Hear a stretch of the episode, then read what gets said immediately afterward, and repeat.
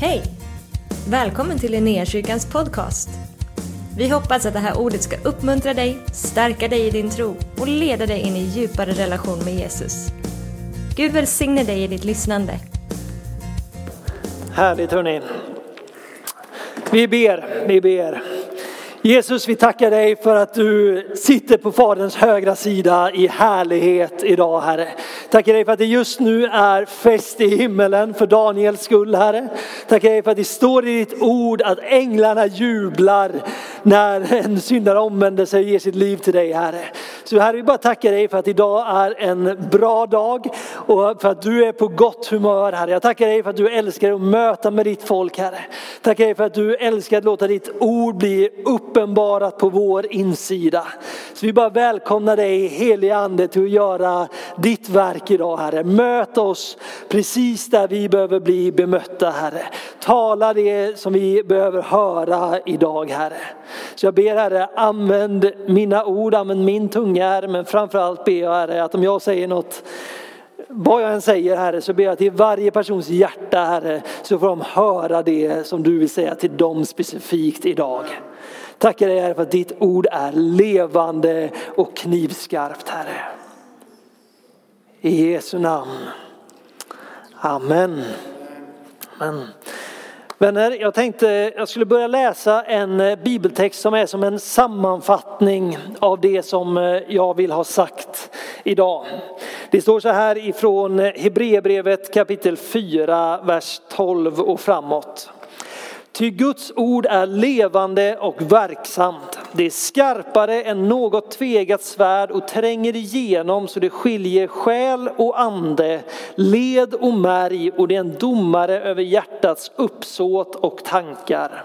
Inget skapat är dolt för honom utan allt ligger naket och uppenbart för hans ögon och inför honom måste vi stå till svars. Sug på den en sekund bara. Inget skapat är dolt för honom utan allt ligger naket och blottat för hans ögon och inför honom måste vi stå till svars. I min bibel så kommer en ny rubrik där. Rubrikerna vet vi att det är inlagt senare. Paulus när han skrev det här i sitt sammanhang så fortsatte han så här. Då vi nu har en stor överstepräst, Jesus, Guds son, som har stigit upp genom himlarna, så låt oss hålla fast vid vår bekännelse. Ty vi har inte en överstepräst som ej kan ha medlidande med våra svagheter, utan en som blir frestad i allt, liksom vi, men utan synd.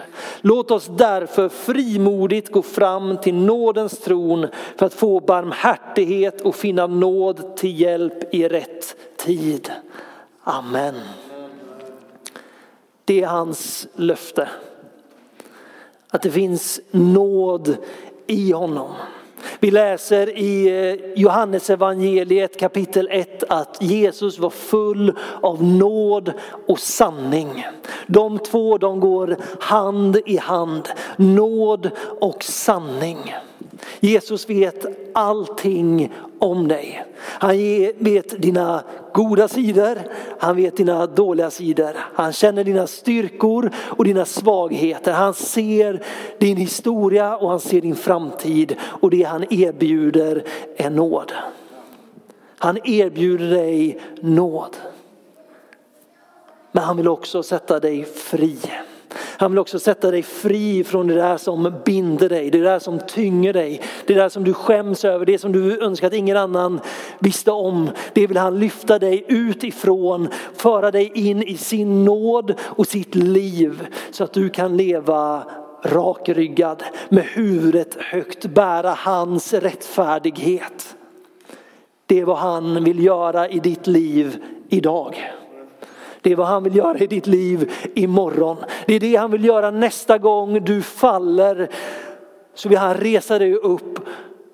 Han kommer säga att det där var inte bra. Lämna det där bakom dig men kliv in i min nåd så kör vi igen. För en vecka sedan så predikade Jakob och under tiden Jakob predikade så kom, kom det ett bibelord till mig som jag inte har kunnat släppa på, på hela veckan. Det står så här i eh, Höga visan kapitel 2, vers 15. Fånga rävarna åt oss de små rävarna som fördärvar vingårdarna, våra vingårdar som nu står i blom. En ganska konstig vers. Det låter som att den är tagen helt ur sitt sammanhang.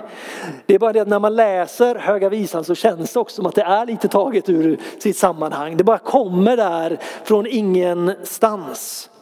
Så vad är det som liksom Gud vill säga i detta? Vad är det som Gud liksom har försökt tala till mig personligen och som jag också tror att Gud vill tala till oss idag? Vad betyder de här rävarna som vi får fånga? Höga visan generellt är en ganska speciell bok. Den ligger i gamla eh, testamentet bland de poetiska böckerna och det är en poetisk bok. Det jag ska inte säga vad den handlar om egentligen för det, det, de lärda tvistar om detta. Men kollar man på narrativet, kollar man på berättelsen så är det en brud och en brudgum som liksom uttrycker sin kärlek till varandra i oerhört starka och liksom färgglada ord. I den här poetiska berättelsen så beskrivs deras kärlek och hur detta till slut slutar i ett äktenskap, i ett förbund. Och väldigt många eh, teologer eller bibellärare de eh, tar den här boken, den här berättelsen som en bild av Guds kärlek till sitt folk. Hur bruden liksom får beskriva honom som liksom underbar, vackrast, trofast och hur fadern Gud får liksom gensvara med sin kärlek till sitt folk. Det är en bild som stämmer ganska bra när man tänker i Nya Testamentet med Jesus som brudgummen och Kristi kropp som hans brud. Säger inte att det är detta som var tanken eh, från det, men det är en traditionell tolkning. Och så mitt i den här kärleksberättelsen så kommer den här versen då att fånga de här rävarna som vill fördärva vingårdarna. Och något som är viktigt att påpeka om den här berättelsen det är att genom hela Höga Visan så finns det ett trädgårdstema. Det beskrivs om de här vingårdarna, de pratar om eh, välluktande blommor och träd och olja och frukter. Och detta är ett tema som man ser kommer tillbaka ganska ofta genom gamla testamentet. Bilden av en trädgård. Jag lyssnade på en undervisning eller en eh, bibellärare på, i gamla testamentet för ett tag sedan här som liksom plockade upp hur många sådana här referenser som helst genom gamla testamentet. Han säger att detta är hyperlänkar. Ni vet när ni är inne på Wikipedia alla här inne har varit inne på Wikipedia. Man läser om något ämne och så kommer det plötsligt ett ord i blå text. Och trycker man på den då hoppar man helt plötsligt till en ny sida med information. Han menar att varje gång man läser om den här beskrivningen av den här fridfulla, underbara, härliga trädgården vi har till exempel beskrivelsen om Kanans land, det förlovade landet där det flödar av mjölk och honung. Berättelsen om hur liksom Israels folk ska få komma in i ett förlovat land där de ska få vara Guds folk och Gud ska få vara deras herre. Så alla sådana här hyperlänkar drar oss tillbaks till berättelsen i första Mosebok. Skapelseberättelsen där Gud skapar en trädgård för människan att att vara i. En trädgård, en skyddad plats där hans närvaro är konstant. Där de får ha gemenskap med varandra. De får ha gemenskap med Gud. Det finns ingen skam, det finns ingen skuld. Deras samveten är helt fria. Det beskrivs hur de går nakna tillsammans utan att skämmas för varandra. Det fanns ingen avundsjuka. De var fullt ut fria. Den här berättelsen, liksom, vi kommer tillbaks till den om och om i Bibeln och man ser också hur det pekar fram emot den dagen då Jesus kommer tillbaks. När liksom ett spädbarn kommer kunna leka vid liksom huggormens lya. Där lejon och lamm kommer kunna ligga bredvid varandra utan att frukta för sina liv. Mitt i den här berättelsen så kommer i detta fallet en orm in. En orm kommer in i den här tillvaron där människan är liksom fullständigt upptagna med sin relation med Gud. Och ormen kommer och börjar att ljuga för människan. Börjar ifrågasätta Guds godhet, Guds trofasthet. Skulle Gud verkligen ha sagt? Den här lögnen kan nästan kännas bizarr när man hör den, när man tänker på Adam och Eva som går ansikte mot ansikte tillsammans med Gud. Hur kan de tvivla? Men så ser de det goda ja, äpplet eller päronet eller vilken frukt det nu än är som liksom ser gott ut för ögonen som lovar kunskap om gott och ont. Och det där fröet planteras i Eva och också Adam som kommer att äta av det. Den där lögnen, frestelsen blir till en sanning i deras liv så de äter utav det. Helt plötsligt så står det att deras ögon öppnas och de ser att de är nakna. På ett ögonblick, trots att de har varit nakna som nyfödda barn under hela sina liv, så är det helt plötsligt att de börjar skämmas för varandra. De hör Gud komma så de klär sig med fikonlöv för att dölja sig. De blir fulla av skam.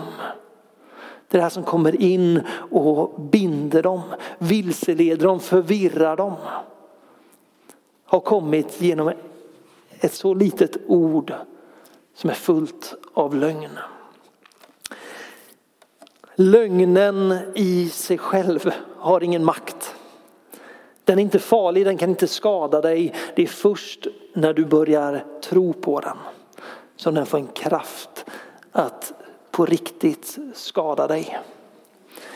Jakob har nu i flera predikningar den sista tiden pratat om hur våra tankar bildar våra ord.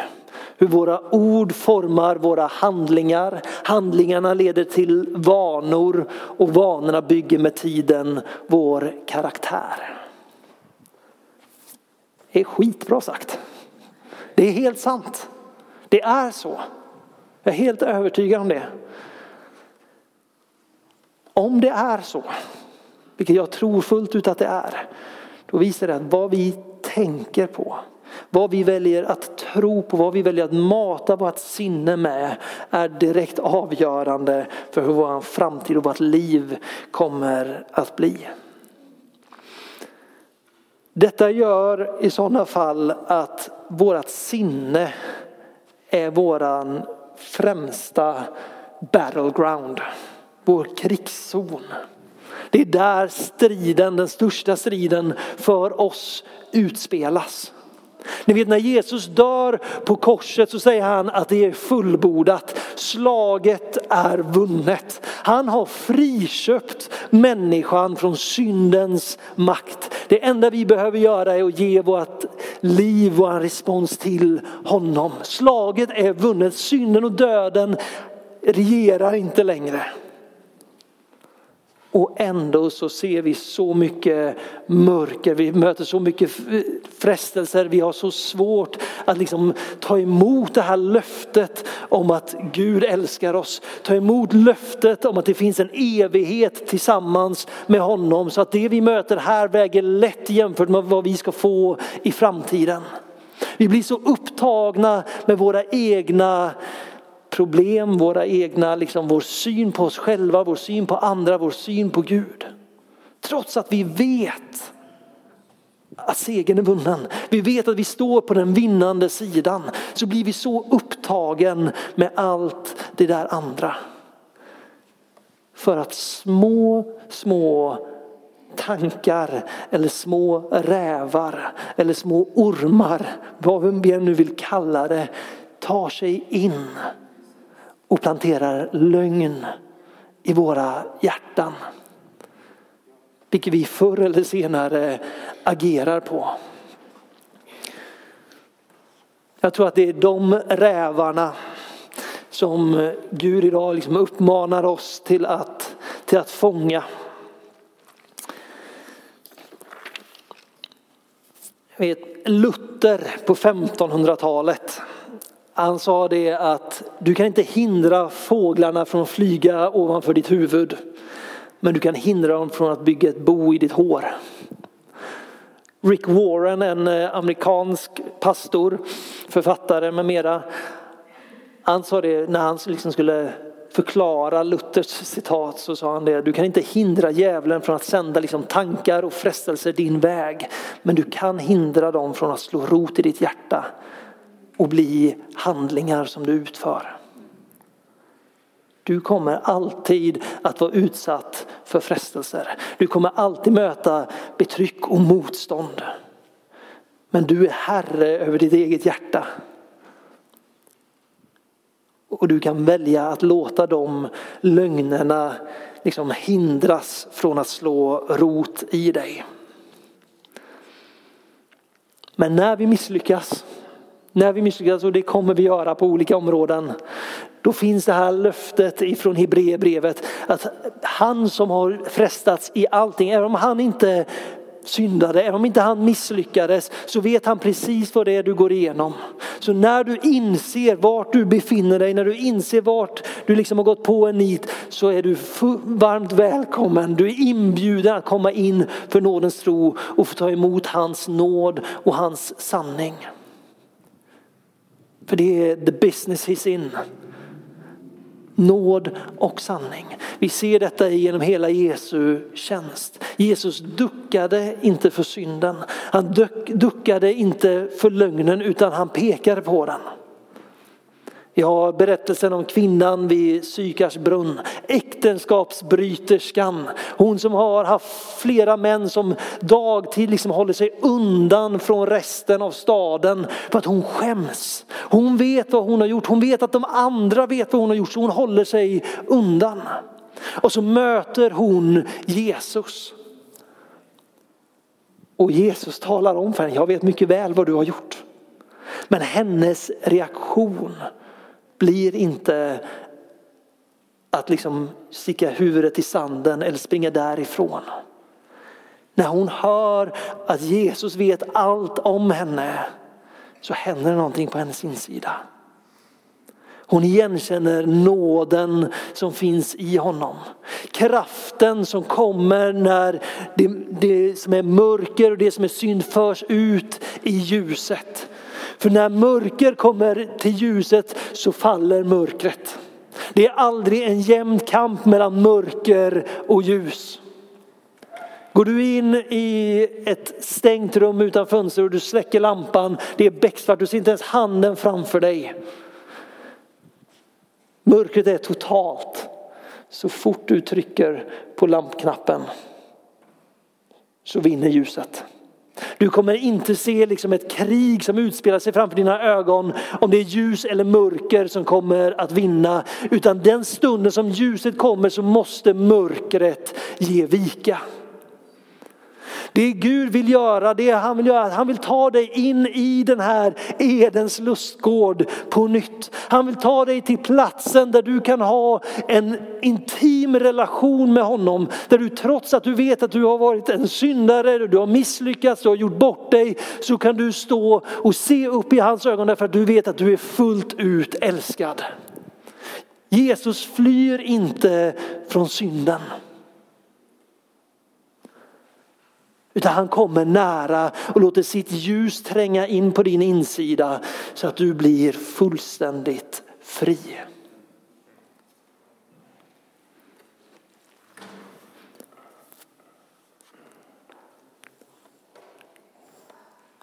Vi människor vi ser till det som är på utsidan.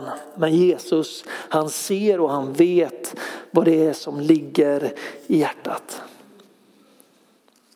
Och grejen är så här att vi alla tror på olika lögner som vi kanske inte är medvetna om.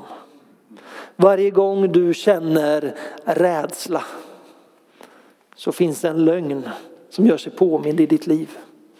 Därför det finns ingen rädsla i den perfekta kärleken. Hade du vetat på riktigt fullt ut att du var fullt ut älskad så hade inte du fruktat. Varje gång som du skäms inför andra människor så finns det den där anklagande rösten som säger att du inte är värd. Medan Jesus var beredd att dö på ett kors för att han tyckte att du var värdig. Jag vet inte hur det är med er men ni vet här i Göteborg så åker vi en del spårvagn. Jag vet inte hur många gånger som jag har tänkt tanken Ja, men det är bara en station, jag behöver inte köpa en biljett. Det låter som att vissa ändå kan igenkänna sig i den. De flesta har nog gjort den, jag har gjort den resan.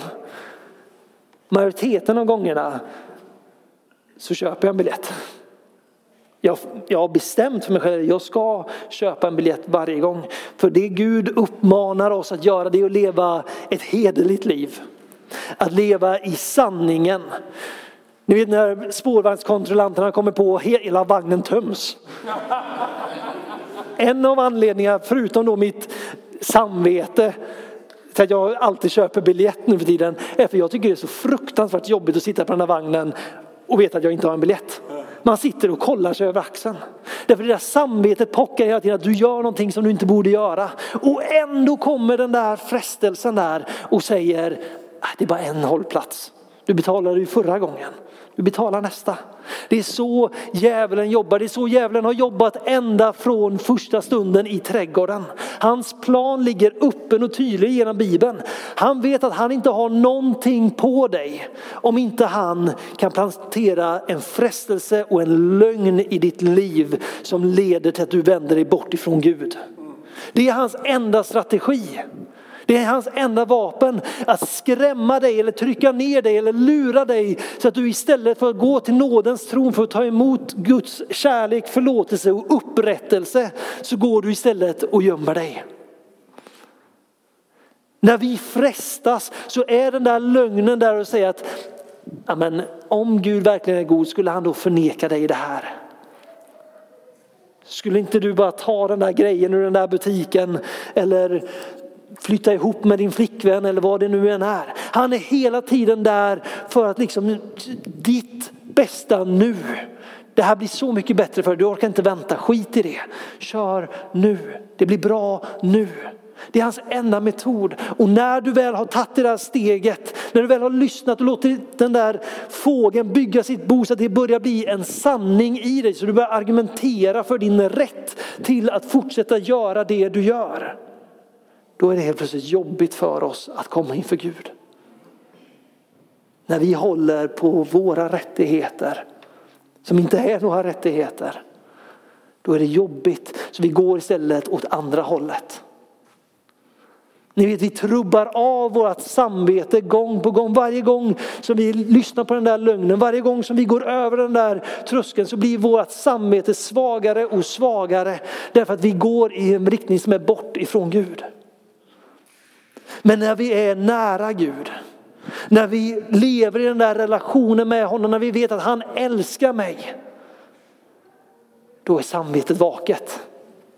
Därför vi, det handlar inte om att vi är rädda för honom. Utan det handlar om att vi vet att jag är så älskad så jag vill inte göra någonting som gör honom besviken på mig. Jag vill leva ännu närmare honom. Guds fruktan handlar inte om att nej nu kommer Gud och så springer vi och gömmer oss och så försöker vi, försöker, försöker vi vara duktiga. Utan det handlar om att inse hur underbar han är, hur mäktig han är och att det bästa stället vi kan vara på det är precis vid hans sida. Det är Guds fruktan. När vi inser att det finns ingen plats som jag hellre vill vara på än i hans närhet. Bibeln säger att om vi älskar honom så håller vi hans bud. Det står så här i Efesiebrevet kapitel 6. Det här är Daniel Drömmares mest citerade bibelord, jag lovar er. Till sist säger Paulus, och detta säger han direkt efter att han liksom haft en lång utläggning om hur vi ska leva som kristna. Och det är verkligen så här, var inte avundsjuka, var inte bittra, lev inte orent. Det är en sån här lista som man bara känner, hur ska jag klara det där? Då kommer det här bibelordet ifrån Paulus. Till sist, bli starka i Herren och i hans väldiga kraft. Ta på er hela Guds vapenrustning så att ni kan stå emot djävulens listiga angrepp. Ty vi strider inte mot kött och blod utan mot furstar och väldigheter och världshärskare här i mörkret, mot ondskans andemakter i himlarna. Ta därför på er hela Guds vapenrustning så att ni kan stå emot på den onda dagen och behålla fältet sedan ni fullgjort allt. Stå alltså fast fasta, spänn på er sanningen som bälte kring era höfter och kläd er i rättfärdighetens pansar och sätt som skor på era fötter den beredskap som fridens evangelium ger. Ta dessutom trons sköld, med den kan ni släcka den ondes alla brinnande pilar. Ta emot frälsningens hjälm och andens svärd som är Guds ord. Gör detta under ständig åkallan och bön och bed alltid i anden. Vaka därför och håll ut i bön för alla de heliga. Paulus vet den strid som vi befinner oss i. Han befann sig själv i den här striden. Han säger att jag gör det jag inte vill göra och det jag inte vill göra, det gör jag. Han befann sig mitt i den hela tiden och det gör vi också. Han säger var redo, gör er beredda. Läser man igenom de här, spänn på er sanningen som bälte. Hur lever vi i sanning? Det är inte någonting du tar på dig runt midjan på morgonen. Utan du behöver den helige andes kraft. Du behöver Guds sanning för att klara och hålla ut i sanningen. Det är så lätt att bara ta en liten lögn för att skydda sig själv eller för att undgå det där jobbiga samtalet. Men han kallar oss till att leva ett liv i sanning. Där varje tanke får vara sann. Kläd er i rättfärdighetens pansar. Påminn dig själv om att du är rättfärdig genom hans rättfärdighet. Vi lever så gott vi kan men när vi känner att jag orkar inte längre då går vi till honom. Vi ropar på honom, på hans kraft och hans liv i oss. För han vet, precis som vi läste i början, att vi är inte lika starka som honom. Vi behöver hans hjälp och hans kraft i våra liv för att kunna fortsätta framåt. Beredskaphet, liksom villigheten att gå, det är också det sitter här inne. Det är inte någonting du tar på dina fötter utan det är en övertygelse. Det är när den där kärleken får pulsera på din insida som gör att jag är beredd att gå över hav och land för att jag är älskad. Det finns ingenting som kan hålla dig tillbaka. Det finns ingen människofruktan som kan stoppa dig därför att du vet att du är älskad av den högsta av de högsta.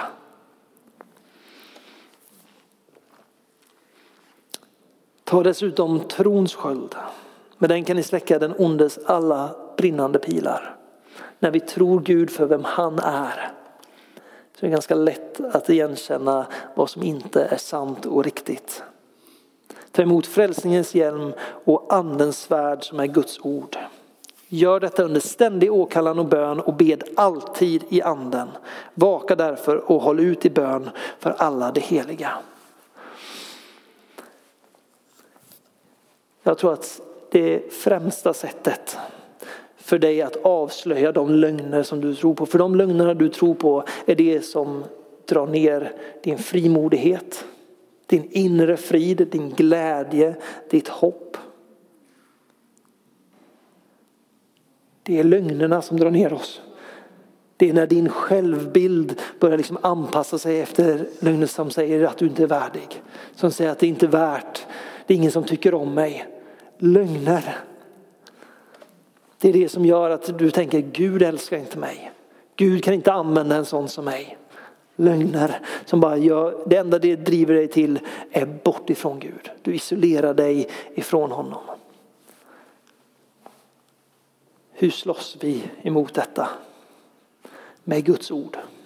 Med andens svärd. Jesus när han frestas i öknen, vad är det han gör? Han svarar med Bibelns ord.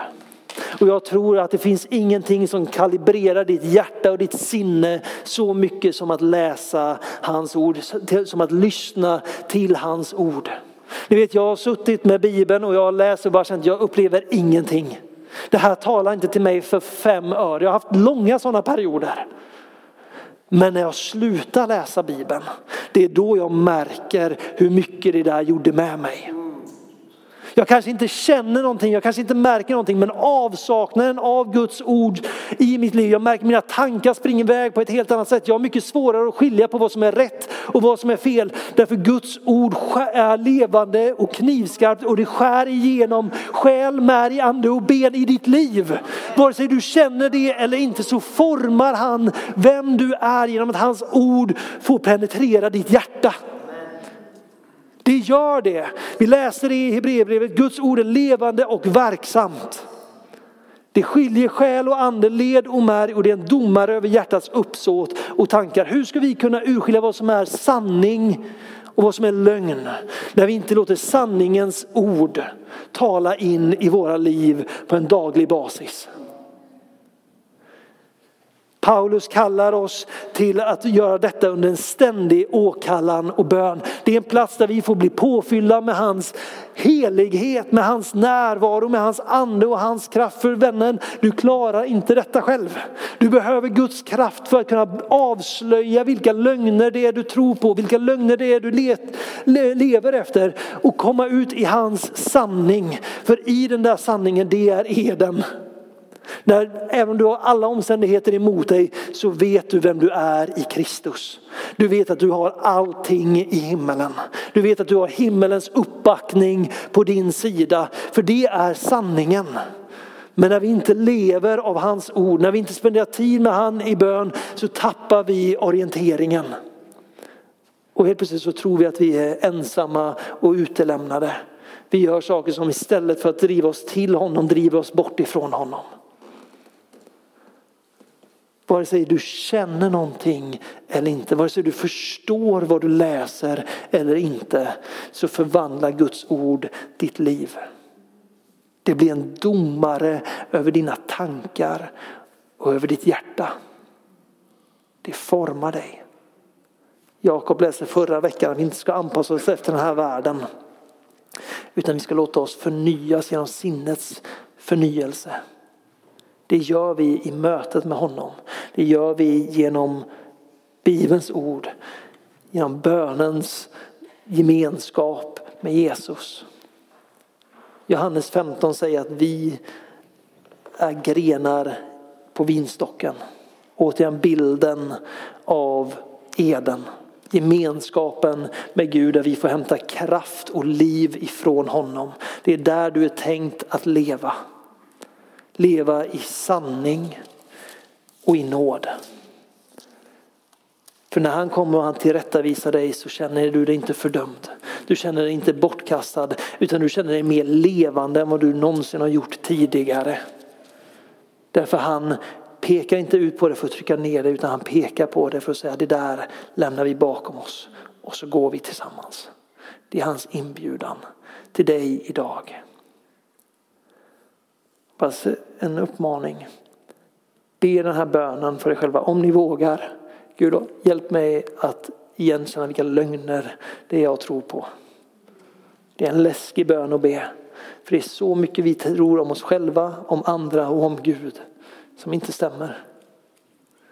Som skapar bitterhet, avundsjuka, ofrid i våra liv.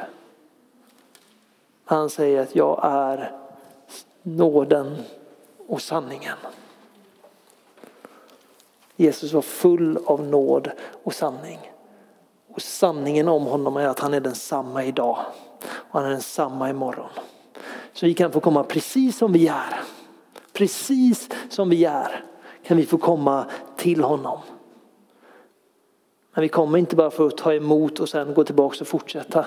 Utan vi kommer för att bli förvandlade. För att bli mer lika honom. Så att fånga de här rävarna är att börja inse när de här lögnerna kommer, att inte börja mata dem. Vi känner igen dem därför vi prövar det mot hans ord. Vi prövar det mot vårt samvete. Innan de får fäste och de kommer in för att stjäla, förstöra och döda i ditt liv. Det går inte utan honom. Men han säger att med han så är allting möjligt. Med honom så kan vi bli födda på nytt. Vi kan få ett rent och upprättat samvete där vi frimodigt kan gå inför nådens tron för att ta emot hans nåd och hans kärlek. Amen. Vi gör så att vi ställer oss upp tillsammans.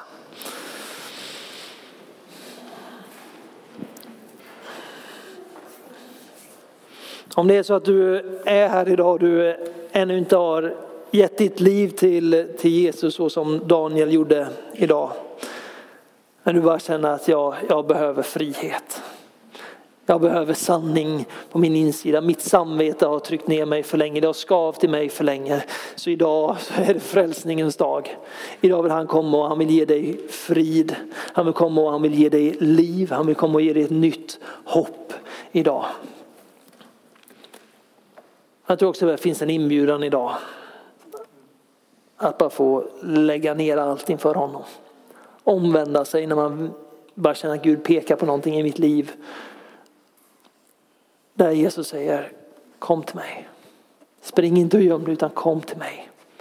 Så ska jag sätta dig fri. Det finns en sån inbjudan idag. Vi kommer ha förbön här framme. Så kom gärna och låt någon lägga händerna på dem. Men jag tror också det är bara en stund mellan dig och Gud. Jag vet allt han begär är Gud förlåt mig. Hjälp mig. Vi känner vi våra synder inför honom så är han trofast och barmhärtig. Jesus, vi bara välkomnar dig. Herre, jag tackar dig för att vi aldrig är så fria som när vi är med dig. Herre, jag tackar dig för att i dig så finns vårt hopp, vår frid och vår glädje. Jag ber dig helige Ande att du får komma och röra vid våra hjärtan Herre. Herre jag ber att om det finns någonting som slumrar just nu Herre, när vi känner att jag inte hungrar efter Jesus, efter hans frihet. Så ber jag dig helige Ande, kom och väck våra hjärtan. Kom och sätt våra hjärtan i brand. Så att vi får hungra, längta efter honom igen Herre. Herre behöver vi drabbas av syndanöd så ber jag kom och låt det flöda över oss Herre. För vi vet att i dig så finns det frihet, det finns läkedom, det finns upprättelse. Herre vi tackar dig för att din nåd är ny varje morgon. Varje morgon. Så jag ber Jesus, låt den få skölja över oss idag Herre. Låt den skölja över oss idag Herre. Herre, jag ber för min skull.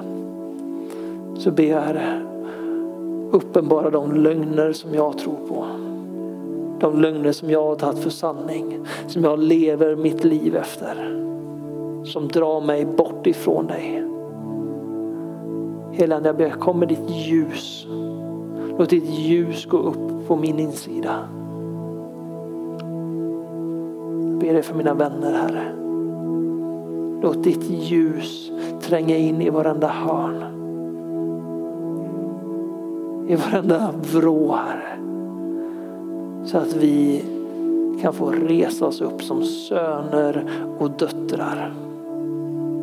Och veta att det är din rättfärdighet, det är din helighet som ikläder oss, inte vår egen. Mm. Amen. För att du har varit med oss. Hoppas du känner dig inspirerad av Guds ord och har fått nya perspektiv. Hör gärna av dig till oss och berätta om Gud har rört vid dig på något sätt. Vi är så glada att få höra vittnesbörd om vad Gud gör. Du kan mejla oss på adressen info Och dit kan du även mejla om du har ett böneämne som du önskar att vi ber för. Eller om du har tagit emot Jesus och inte har någon bibel så vill vi mer än gärna skicka en bibel till dig. Skicka ett mejl med ditt namn och dina adressuppgifter till info.linneahuset.se så ser vi till att du får en.